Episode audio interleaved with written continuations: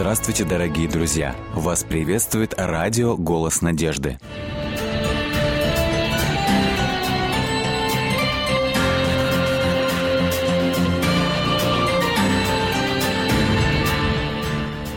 Как и можно ли вложить в сердце человека надежду, когда для нее уже совсем нет места? Об этом мы поговорим сегодня в программе «Вера. Человек. Судьба». И наш гость – служитель церкви Сергей Григораш. Здравствуйте. Здравствуйте. Сергей, я знаю, что вы ведете активный образ жизни, вы общаетесь с людьми и помогаете им выбраться из сложных ситуаций.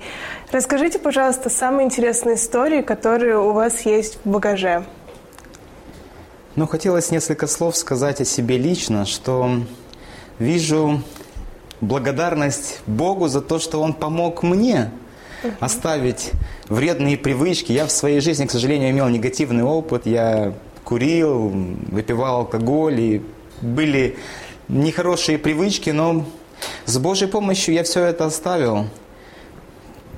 В двух словах скажу, как-то однажды дал мне Бог встречу с одной женщиной верующей. Не знаю ее имя, не знаю ее церк... из какой она церкви, но эта женщина сказала мне о том, что я любим, что я любим Богом. А я только что с сигаретой в руках был, и она говорит, он ждет тебя. Когда ты придешь к нему в молитве простыми словами, и он готов дать тебе сил измениться, и ты его видишь в своей жизни. Угу. На этом я остановился и спросил, как я его вижу в своей жизни. Я не видел его ни разу, мне было 29 лет, говорю, ни разу не видел. А она спросила у меня, а бывает у тебя так, когда ты что-то не так сделаешь, не так скажешь, тебе через совесть приходят мысли от Господа, зря так поступила, зря так сказал, мог по-другому себя повести. Я такой, да, это есть в моей жизни. После этого она спросила, а скажи, а бывает ли у тебя во время выбора, когда ты не знаешь, как поступить, тебе приходит мысль, вот так поступи. Но ты, если голосу Божьему не прислушаешься к его совету, то потом, когда поступишь не так и уже будет какое-то да, последствия, и придет такая тихая мысль опять. Ну, была же мысль, э, но не воспользовался тем советом, который был. Я сказал, и это есть в моей жизни. После этого она спросила, а время опасности не бывало ли у тебя, что ты чувствуешь какое-то беспокойство? А у меня за неделю до этого была действительно такая опасная ситуация и чувствовал беспокойство. И благодаря вот подсказке тогда прислушался. Избежал, избежал негативных последствий. И она мне говорит, вот это, в этом ты видишь его руку, потому что он любит тебя, и он хочет, чтобы ты не допускал ошибок, он хочет изменить твой характер, он хочет помочь тебе оставить курение, алкоголь, все это изменить. Был негативный опыт, сквернословие было, uh-huh, чтобы этого uh-huh. не было в твоей жизни.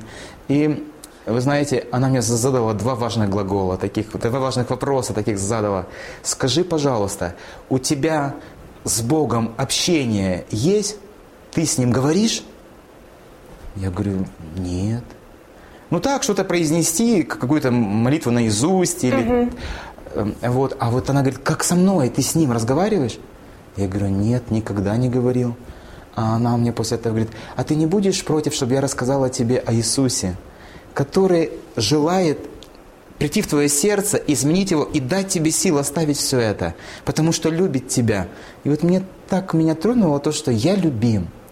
И она говорит, ты не против, чтобы я сейчас поговорила с ним о тебе? Я говорю, нет, поговорите. И вот она поговорила 14 лет назад с Богом обо мне.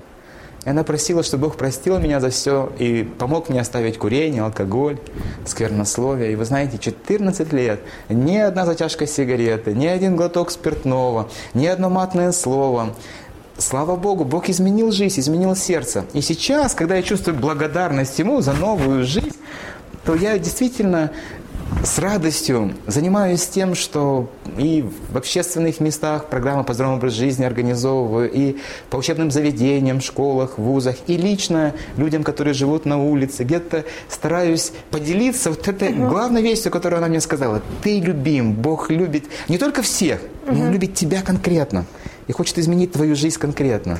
То есть когда-то, 14 лет назад, женщина смогла вас вдохновить так, что вы уже столько лет работаете и делитесь этой любовью с другими. Да. Расскажите конкретный пример, вот когда вы поделились, вам удалось отдать частичку любви человеку другому. Интересный был э, случай, когда мы посещали больницу в городе Новомосковске. Угу. Мы посещали, приходили в палату, поддерживали людей, тех, кто ну, находился там на лечении. И однажды пришла, подошла к нам человек с, с больницы, медработник, подошла и сказала, а вы могли пойти и под, поддержать самого тяжелого здесь, в этом отделении, тяжело больного? Мы сказали, хорошо, давайте мы пойдем, поддержим и, значит, пообщаемся с ним. Мы перед палатой, она остановилась и сказала, здесь парень 16 лет, который, прыгая с дерева в, в озеро, не долетел до глубины и головой себе, э, ударился головой в дно и разбил себе весь шейный позвонок и раскрошил там все. И у него 0% для жизни. И вот сейчас вот он в таком вот предсмертном состоянии, хоть доброе слово ему скажите. И вот мы зашли, нас было четверо человек, два парня и две девушки. И мы, конечно, были очень тронуты переживанием об этом угу. молодом человеке, который лежал. Он прямо без движения такой лежал, только лишь еле-еле шевелил губами и не мог совершенно двигаться. И мы пришли и познакомились с ним. И хотелось что-то доброе сказать. Ну, что скажешь человеку в, таком, в такой ситуации? Я единственное, что мог ему сказать, слова надежды начал говорить ему о Христе, о Иисусе, о Спасителе, который обещает нам в Слове Своем в Библии, что если человек позволит ему, Христу, войти в, свое, в его сердце, то тогда, в момент второго пришествия, Господь говорит, я воскрешу вас, я дам вам новые тела. Я говорил ему о Спасителе, и мы имели с собой гитару, и я попросил брата, чтобы он спел песню «Любовь Христа безмерно велика». И мы все вместе поддержали эту песню и пели любви Христа этому молодому человеку. Его звали Рустам. И после этого, когда мы уже пообщались перед уходом, я склонил колени у его постели, взял его ладошку и обращался к Иисусу и просил, чтобы Он спас его, чтобы Он благословил его, чтобы Он пришел в его сердце, чтобы простил его. Мы попрощались с ним. Когда ехали домой, мы переживали, переживали о том, сможет ли он прожить еще неделю, чтобы мы в следующую субботу, мы были у него в субботу, чтобы угу. в следующую субботу мы могли вновь, после обеда, вновь прийти его посетить. И мы молились потом в академии Заовской, мы молились о нем. В субботу пришли, подошли к двери, открываем дверь с волнением, есть ли он, и смотрим, лежит. Мы такие рады и довольны. Пришли опять пообщаться, поддержаться, просто говорить что-то, угу. как молодежь, рассказывать. И после в конце второй встречи он нам сказал такие слова. До встречи. Еха, мы когда ехали обратно в машине, я говорю молодежи, говорю, вы слышали эти слова «до встречи»? Интересно, что он имел в виду? На следующую, следующую субботу он еще планирует еще неделю, что сможет прожить. Или до встречи в Царстве Небесном. Мы опять за него молились, просили, Господи, поддержи его, помилуй, спаси. Мы просили в первую очередь его о духовном здоровье угу. его, потому что врачи нам сказали, что 0%, но мы все равно умоляли, чтобы Господь благословил и физически его. И в следующую субботу мы опять приехали и удивились он лежит на кровати уже не вот так вот ровно, как лежал две, суб... две недели, а уже приподнят, уже подушки под, э, под спиной, уже такой в полусячем положении. Здесь труба, на трубе жгут, и он зарядку делает а руками, руками зарядку, работает. работает, в глазах жизнь. Мы такие счастливые, довольные, благодарны Богу. И вот начали посещать его каждую неделю, и через три месяца его выписали у него гной зажил. Почему врачи говорили, что 0% для жизни? Потому что не заживал гной постоянно. И заливал все, и мешал функциям эм, его, чтобы все питательные вещества и кровь угу. могла к головному мозгу Приливай. выполнять да, функции все свои. Но у него он пошел на поправку с Божьей помощью. И перед уже тем, как его выписали, я задал ему вопрос. Скажи, Рустам, а вот тогда, в начале нашей, начале нашей встречи, когда ты сказал «до встречи», что ты имел в виду? До встречи в следующую субботу? Он говорит, нет. Вы же мне говорили о Христе, который, если я и умру, в момент пришествия, когда Он придет на эту землю, Он даст мне новое тело. И я поверил в это. И я, я понимал, что я могу в любой момент умереть, но если я и умру, Он придет, и Он даст мне новое тело. И я знаю, что я с вами увижусь. И я вам говорил, до встречи там. Угу. И вот по вере его Бог дал ему восстановление и физическое. Но я так понимаю, из больницы он не выходил своими ногами, ему еще нужно было время да, на восстановление. еще 8 месяцев ему нужно было на восстановление, но у него, у него восстановились его э, руки, он мог начать им, ими действовать, и у него гной уже. Зажил. да вот уже не, не было вновь все там постоянно появлялся гной И это, вот э- эта проблема самая главная была решена.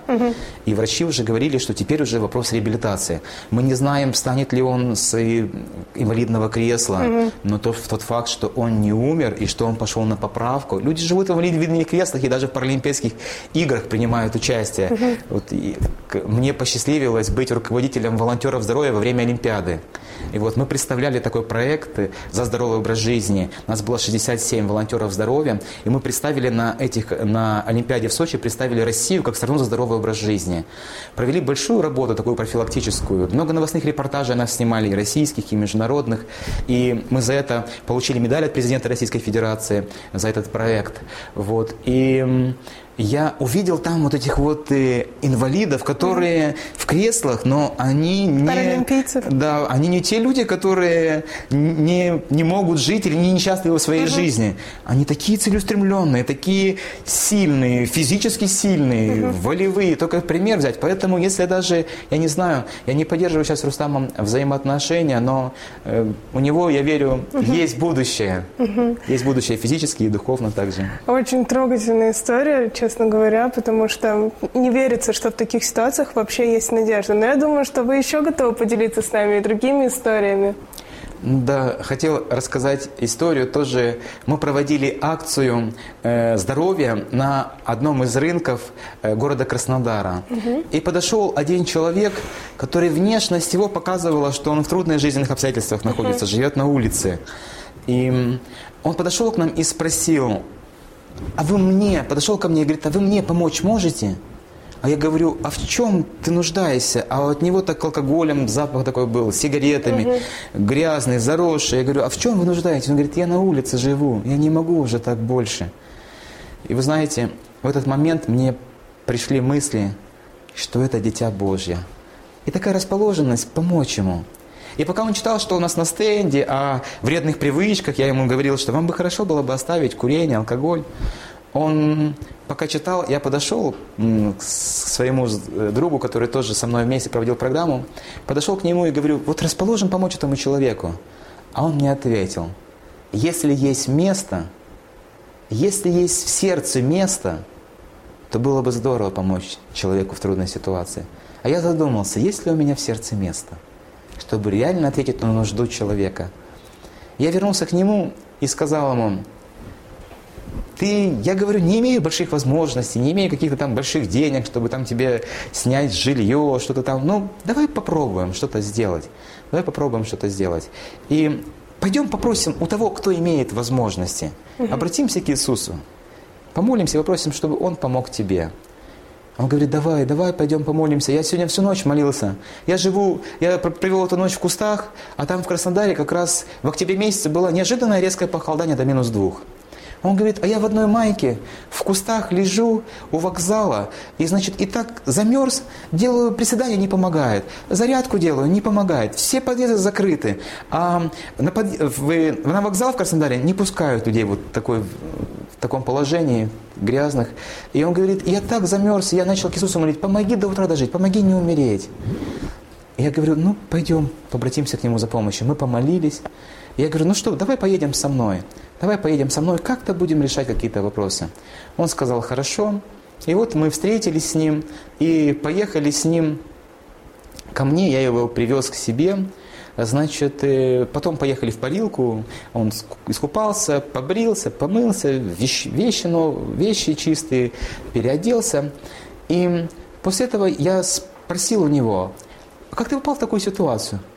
А он говорит, а я к вам на юг приехал отдыхать год назад, в Анапу. И получилось так, что я у моря был со своим рюкзаком, с всеми вещами, с телефоном, со всем. Удочка у меня была, я рыбак. И шел обратно, а там у моря напился. Шел обратно и попал под машину. И последнее, что помню, что э, рюкзак в одну сторону, я в другую сторону, и очнулся в больнице с гипсом. И тут спрашиваю, где мой рюкзак, где мои вещи? Никто ничего не знает. Где документы, телефон? Никто ничего не знает. А мне плохо. с того, что выпил до этого много. И я ушел. И вот и без вещей, и без ничего, вот год не могу вернуться к себе в Мордовию, в Рузаевку. И я начал спрашивать, а есть у тебя там родственники? Он, да, сын есть, у него семья, дети, все хорошо, у меня свой дом есть, у него квартира своя. Только не могу вернуться, документов нету, денег нету, вернуться не могу связаться со своими. И тогда я говорю, а скажи фамилию сына, давай будем искать его в интернете. Он говорит, о, в интернете его нету там, а вот живой, жена его есть. Я начал по интернету искать жену сына, и в Одноклассниках нашел ее, но она не была в онлайн, нашел ее друзей и сказал, вот у меня отец э, вашего, вот это, вашего друга, вот это, и, и, ее мужа. Дайте мой телефон, пусть он позвонит. И пол одиннадцатого состоялась такая, такое, он позвонил, сын, такая встреча, как в этих передачах, э, жди меня, э, папа, папа, сын, сын, они его в розыск подавали даже. И вот, и, значит, я сказал в конце разговора, вышлите его документы, какие есть, ну, сфотографируйте хотя бы, свидетельство о рождении, что есть, паспорт он потерял. И они выслали все, мы ему сделали временное удостоверение, вот, и, значит, он сказал, он сказал, э, в субботу на богослужении, он сказал, прославил Бога и сказал, что Бог спас мне жизнь. Потому что тогда, э, если бы не эта встреча, если не эта встреча, которая состоялась после тогда, когда он в кустах молился и просил, Господи, помоги мне, он искренне просил, потому что, ну, реально замерз. Просил, Господи, помоги. И Бог услышал его и послал навстречу, и расположил сердце помочь ему.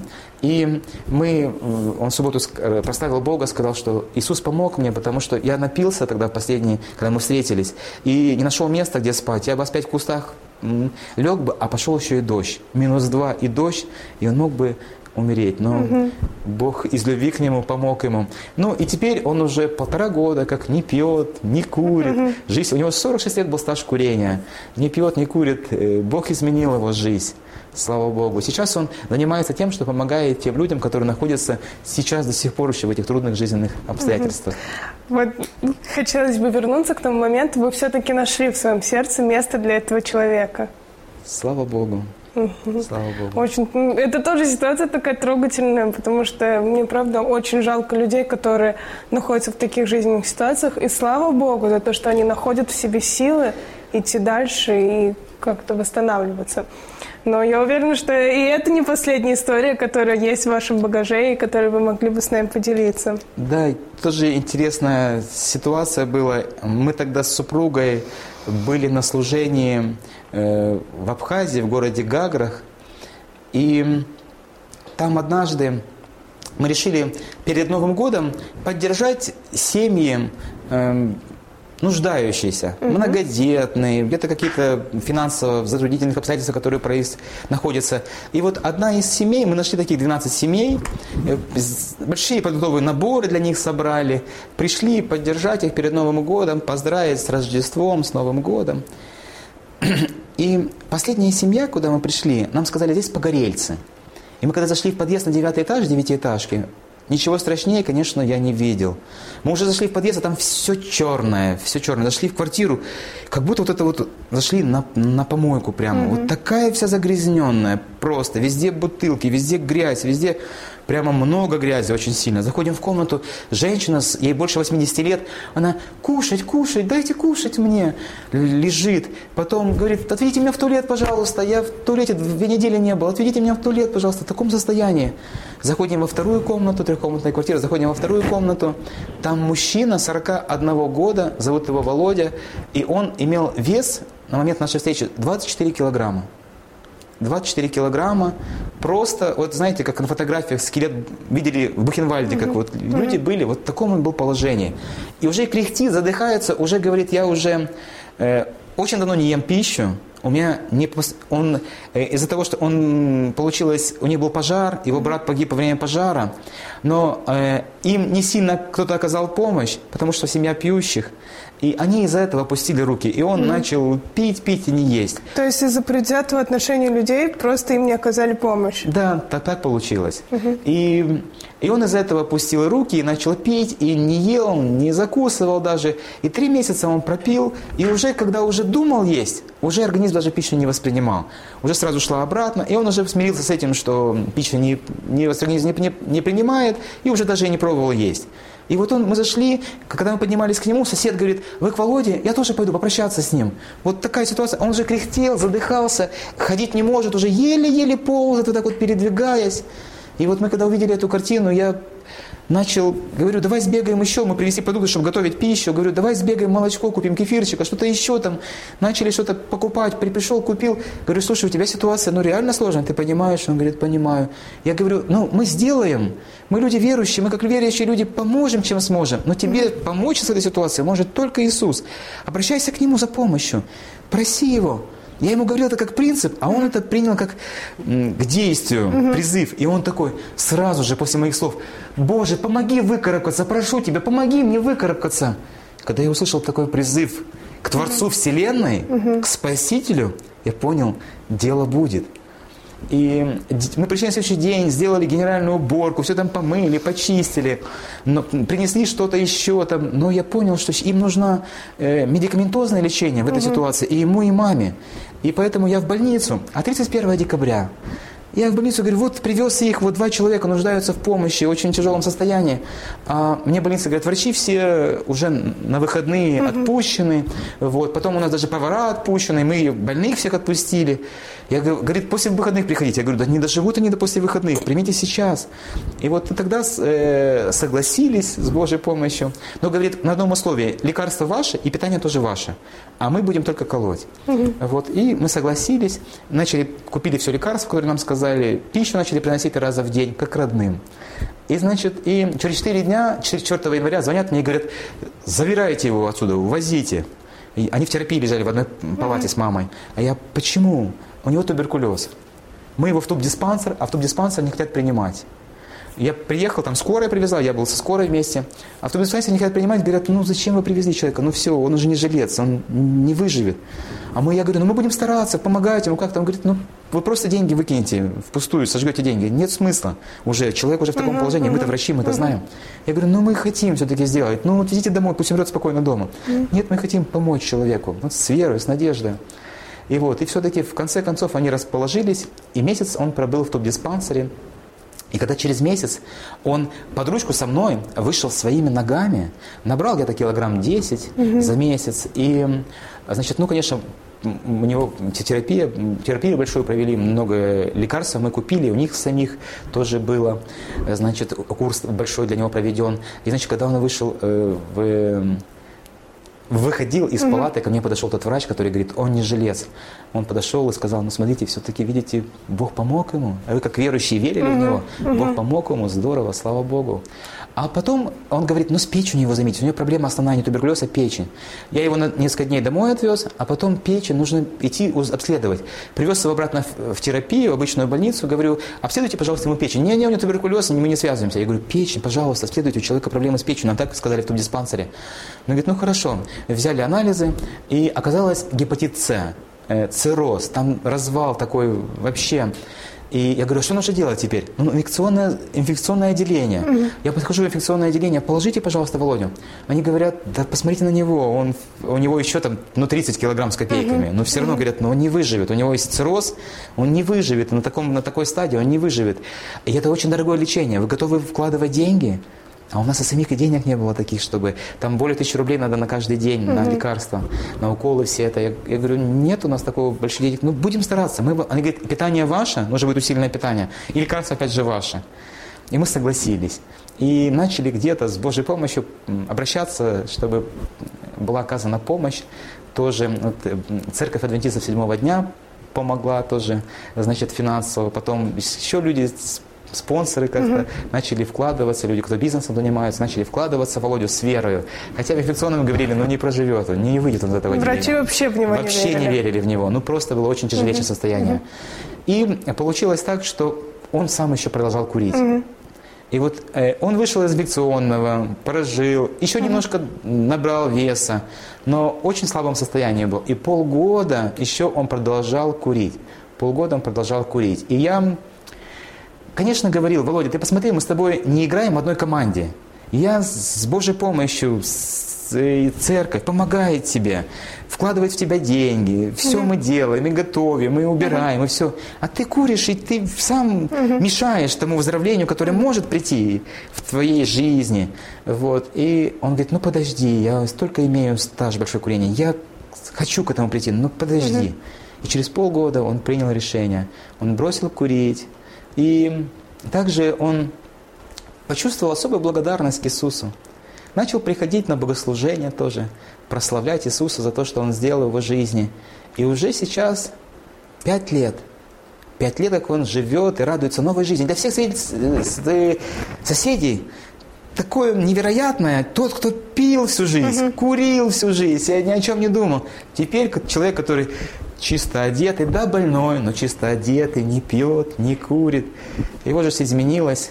Слава Богу. Врачи сейчас говорят, мы не понимаем, как, у него, как он живет, потому что у него, кроме цирроза печени, у него еще и вместо легких островки. Угу. Ему удалили одно легкое почти полностью, во втором э, островки остались. Он говорит, как он дышит, его врач лечащий не понимает, говорит, как он до сих пор живет, непонятно. Но слава Богу, когда человек искренне просит, Боже, помоги, угу. Господь, когда человек проявляет веру, Господь благословляет и также не всегда, но эти опыты показывают есть чудесные опыты, когда Господь касается и своей целительной рукой восстанавливает. Слава Богу, Сергей, спасибо вам огромное за то, что вы пришли, за то, что вы поделились с нами такими историями, которые действительно трогают сердца. Спасибо вам за то, что вы помогаете людям обрести надежду и Бога.